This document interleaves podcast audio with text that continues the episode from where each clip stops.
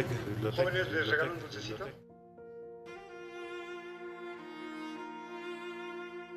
Hola, ¿qué tal?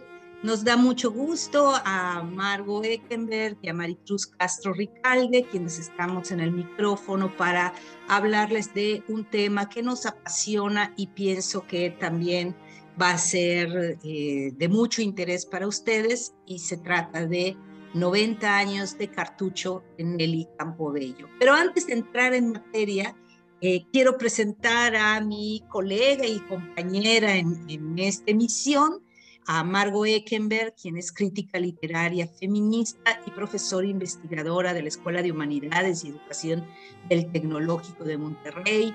Forma parte de los claustros del doctorado en estudios humanísticos y de la Cátedra UNESCO de Ética y Cultura de Paz. Es miembro del Sistema Nacional de Investigadores y coeditora de Humanística, revista de estudios críticos y literarios. Margo, me da muchísimo gusto de compartir este espacio contigo. Hola Maricruz, el gusto es mío, encantada de estar aquí hablando de Nelly Campobello y Cartucho contigo y espero que sea de mucho interés también para quienes nos escuchen. Aprovecho también la oportunidad para presentarte a ti, Maricruz Castro Ricaldes, doctora en Letras Modernas, es profesora investigadora del Tecnológico de Monterrey, miembro del Sistema Nacional de Investigadores, también de la Academia Mexicana de Ciencias, investigadora externa afiliada al Global Migration Center de UC Davis.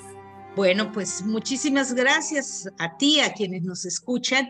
90 años de cartucho de Nelly Campobello. Estamos hablando de una obra que fue publicada por primera vez en 1931 y que en el momento de su publicación era una edición mucho más chiquita, fue impulsada por uno de los miembros destacados del grupo de los estridentistas, por Hermann Lizar Zubride, y que en ese momento prácticamente no tuvo ninguna repercusión. Y tal vez incluso exagero con lo de ninguna eh, repercusión, más bien diría con una recepción adversa a esta colección de, y nadie sabía cómo denominarlas, de cuentos. Es una novela compuesta por viñetas, por estampas, por narraciones. Entonces, naturalmente que esta entrada a el mundo literario de un libro que nadie sabía denominar realmente cómo estaba siendo compuesto, cómo había sido integrado y sobre todo teniendo el contexto de que en ese momento había una gran narrativa de la revolución, narrativa de la revolución con N mayúscula, historia con mayúscula, revolución con mayúscula, en donde por una parte teníamos la súper popular novela de Mariano Azuela, Los de Abajo, teníamos la obra de Agustín Cañas, la obra de Martín Luis Guzmán, y de repente vienen estos textos cortitos que están hablando de la revolución desde otro lugar. ¿Cómo ves tú este contexto, Maru? Súper interesante, Maricruz. Me, me parece fundamental y, y, creo no solamente para quienes estudiamos la literatura mexicana, el, el, contexto es decisivo. Por una parte, porque Campobello, antes de, de, estrenar con Cartucho, pues realmente no había pensado dedicarse a la escritura, que eso quizás podríamos pensar tiene que ver también con la recepción de su obra, ¿no? Cómo va a ser leída. Pero a mí me parece fundamental esta idea o la forma de acercarnos a Cartucho como un una historia paralela, alternativa, igual de válida. Creo que hoy en día, inclusive con los ojos del siglo XXI, podemos apreciar eso de, de, otra forma. Si bien tienes toda la razón, cuando Cartucho primero apareció, yo creo que el público lector no estaba listo para un cuestionamiento. Que ojo, Cartucho yo creo que Campobello no se dedica a contradecir la historia con H, la revolución mexicana con mayúsculas, ¿no? Esta, este imaginario colectivo de cómo entendemos la revolución, sino más bien escribe muy de adentro, escribe su propia historia, su propia experiencia de la revolución y eso hace que el resultado es absolutamente diferente. Ella quiere postular una eh, y, y retratar literariamente una infancia vivida justo en, en, Chihuahua, en el norte de México, y cómo ella vivió la, la, la, revolución. Entonces, situarla a ella como escritora ya en la Ciudad de México años después, pero pensando en esa infancia creo que es indispensable. Y hoy nos permite ver no solo otra visión de la, de la historia mexicana y de la revolución, sino cuestionar esos mitos en torno a la revolución que bien conocemos. Como parte de, de este contexto, a mí me gustaría también agregar que en realidad, en esta obra no vemos una línea narrativa específica, es decir, no tenemos un inicio, un medio y un final, por lo tanto difícilmente podemos leerlo como una novela. Algunos de estos textos son cortísimos, de apenas un par de párrafos, tres párrafos quizás. Otros son un poquito más extensos. Muchos de ellos son más bien relatos otros de ellos sí tienen las características de un cuento convencional. Lo que tú apuntas y uno de los elementos que hoy pudiera parecernos como una estrategia narrativa pues muy normalizada y es el que estos hechos vinculados con la revolución estén filtrados y permeados a través de los ojos de una niña. Y yo digo que tal vez ahorita esto es muy normalizado porque tanto las imágenes fílmicas como la propia literatura contemporánea ha echado mano de esta estrategia narrativa de que eh, quien narre sea alguien que no esperaríamos. Pero pensemos que durante todo el siglo XIX y principios del XX, los niños, las niñas, diría Juan de Dios, esa, pues eran menos que humanos. La idea es que los, la, la experiencia de la niñez era una experiencia que no era concebida más que como un camino hacia la adultez.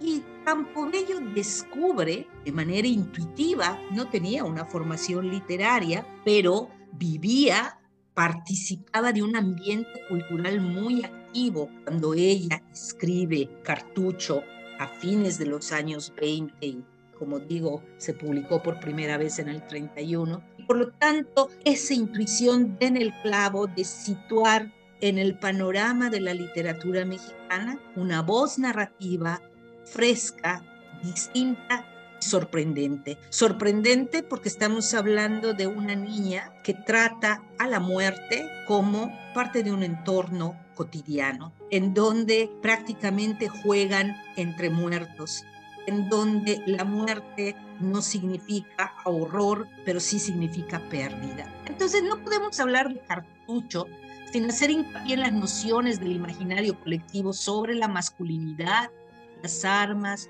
la guerra y la violencia por un lado, el contexto concreto de la revolución mexicana por otro. ¿Cómo crees, Margo, que Campobello desmantela ambas nociones? Es una muy buena pregunta, Maricruz, y, y quiero comentar también algo que, que, acabas de decir, ¿no? Escuchándote, quería notar también esta importancia de que en efecto tenemos una niña narradora quien está viviendo su experiencia de, de la revolución como una experiencia cotidiana, como viven todos los niños. Y al mismo tiempo me parece que Cartucho está lleno de, está repleto realmente de otras voces, voces de personajes que en efecto no se desarrollan, ¿no? Por eso también no hablamos siempre de una novela cuando hablamos de este texto, son nombres que se mencionan, pero sumamente interesante pensar como en todos esos personajes como voces perdidas también, voces que no logran ser escuchados en la narrativa, digamos, hegemónica de la revolución, ¿no? La, la que consideramos la, la más estudiada. Y eso en sí nos lleva a pensar también en los roles de hombres y mujeres en esta novela, ¿no? Porque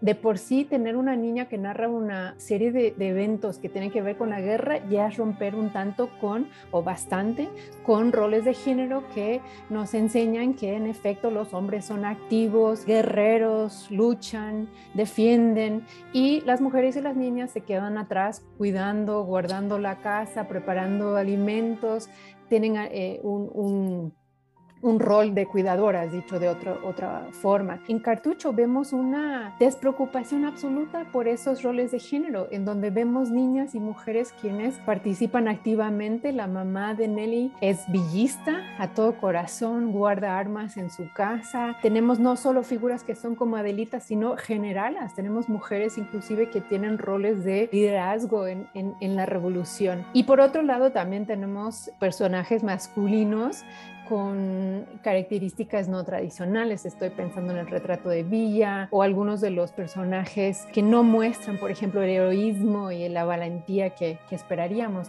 No sé si Maricruz, si quieres hablar de algunos de esos personajes más concretamente. Pensemos en cómo hay una galería en donde pues hay personajes que son francamente cobardes.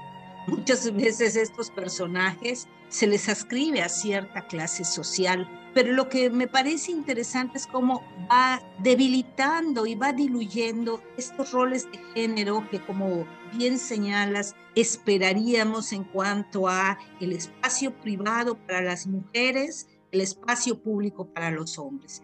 Y de pronto Campobello nos dice, el espacio privado sí, para las mujeres, pero en ese espacio privado se guardan armas, en ese espacio privado se recibe, se esconde, se planea, se da de comer a los soldados, es decir, se juega un papel activo que desmantela esa perspectiva de que el espacio privado pertenece a lo pasivo, a la inacción y a lo íntimo, y de pronto en el espacio privado ocurren cuestiones del ámbito público. Espacio privado no quiere decir, o espacio cerrado no quiere decir un espacio que no sea público.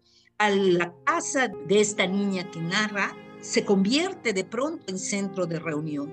Y al mismo tiempo vemos otra serie de personajes que quizás tienen algún problema, son débiles mentales, o sea, son casi como niños. Tenemos también hombres que traicionan, tenemos también hombres que tienen miedo, es decir, no es solamente Villa que llora, sino que nos da un paisaje que nos permite también interrogarnos sobre la masculinidad. Entonces estamos viendo cómo por una parte podemos leer Cartucho desde una perspectiva de género, desde una perspectiva en qué papel desempeña esta niña narradora y cómo interactúa desde una idea de el estereotipo sobre el género femenino y cómo eh, lo debilita, pero también es bien importante lo que hace Campobello en cuanto a las ideas de la masculinidad y este enorme abanico, cómo abre el catálogo de posibilidades y las intercambia, interactúa, flexibiliza, de tal forma que tenemos aquí como las identidades no son una, no son bloques, no son inflexibles, sino vemos una circulación de características increíblemente contemporánea. 90 años y seguimos leyendo cartucho de una manera asombrosamente fresca. ¿Tú, tú cómo ves entonces en este retrato? Eh, algunas veces pensamos justamente en el descanso del guerrero de Nietzsche en cuanto a esta madre eh, o a estas mujeres cuidadoras. Y de pronto tenemos a Nacha Ceniceros, de pronto tenemos a la mamá de Nelly o la misma voz de la niña que no tiene nada de descanso de guerrero. En efecto, Maricruz, yo creo que justamente algo que, que nos podemos llevar todavía leyendo esta novela 90 años después o esta serie de, de fragmentos, viñetas, como bien dices, es esta fluidez, ¿no? No pensar los roles de género como algo tan rígido, como en muchos ámbitos de la vida contemporánea todavía nos, nos topamos con estos, estos roles. Justamente creo que, que, que, lo que dices del espacio doméstico, el espacio privado y público es muy, muy acertado y en efecto la guerra llega a todas partes, la revolución está en todas partes, está dentro de la casa, está en las calles, está dentro de las personas, ¿no? Tenemos esta sensación de realmente una experiencia vivida de violencia y por eso también tan normalizada, yo creo, la forma de retratar, vivir, experimentar y hablar de la, de la, de la violencia. Y al mismo tiempo tenemos esta actitud de parte de las mujeres de que por alguna razón en la casa de la narradora, por ejemplo, también no hay una figura paterna. Entonces vemos esta posibilidad de que las mujeres en efecto reciben revolucionarios, participan en, en la guerra. La guerra no era una guerra formal, ¿no? Donde solamente los soldados participaban, sino absolutamente todos, ¿no? Y el cuidado que dan ellas es un cuidado, digamos, que involucra a muchos, no solamente el cuidado que se está dando entre, entre madre e hijas, sino precisamente quienes necesitan de ellas, ¿no? En cuanto a ese tipo de participación. Y por otro lado, tenemos mujeres, como bien dices, ¿no? Que están eh, batallando como tal, inclusive, inclusive ¿no? Mencionaste a, Nacha Cenicero, se está llevando ahí la, al frente, ¿no? Y, creo que justo nos hace pensar en esta, eh, en, en, en quién creer, ¿no? Y creo que algo sumamente interesante para reflexionar también en Cartucho hoy en día son estas palabras al principio cuando la dedicatoria de Cartucho, cuando leemos a mamá que me regaló cuentos verdaderos en un país donde se fabrican leyendas y donde la gente vive adormecida de dolor oyéndolas. Parece muy, muy potente, inclusive 90 años después, contrarrestar estos cuentos verdaderos con las leyendas, que sería como esta historia, la historia formal, aceptada, mitificada, ¿no? La forma de ver el pasado. Y con eso, dentro de esas maneras de ver, creo que podemos ver también los roles de género y las muchas masculinidades, como también mencionas, ¿no? Hay muchas feminidades, hay muchas masculinidades. Bueno, pues el tiempo se nos ha acabado, Margo. Esto es nada más una introducción para celebrar los 90 años de Cartucho, una obra que pocos años después, o sea, en los años 40 fue reeditada y a la cual Campobello le añadió eh, unos textos, unas viñetas más, pero que de todas formas durante gran parte del siglo XX Campobello destacó más que nada en el campo de la danza. Y sin embargo, hoy Campobello es un gran referente de la literatura mexicana en general y es para nosotras una invitación, un motivo para invitar a quienes no conocen la obra de Campobello, leer Las manos de mamá, leer Cartucho, sus dos textos narrativos y si ya la leyeron, entrar y salir tener como referencia siempre la obra de Campobello. Muchísimas gracias, Margo. Gracias a ti, Maricruz, ha sido un placer.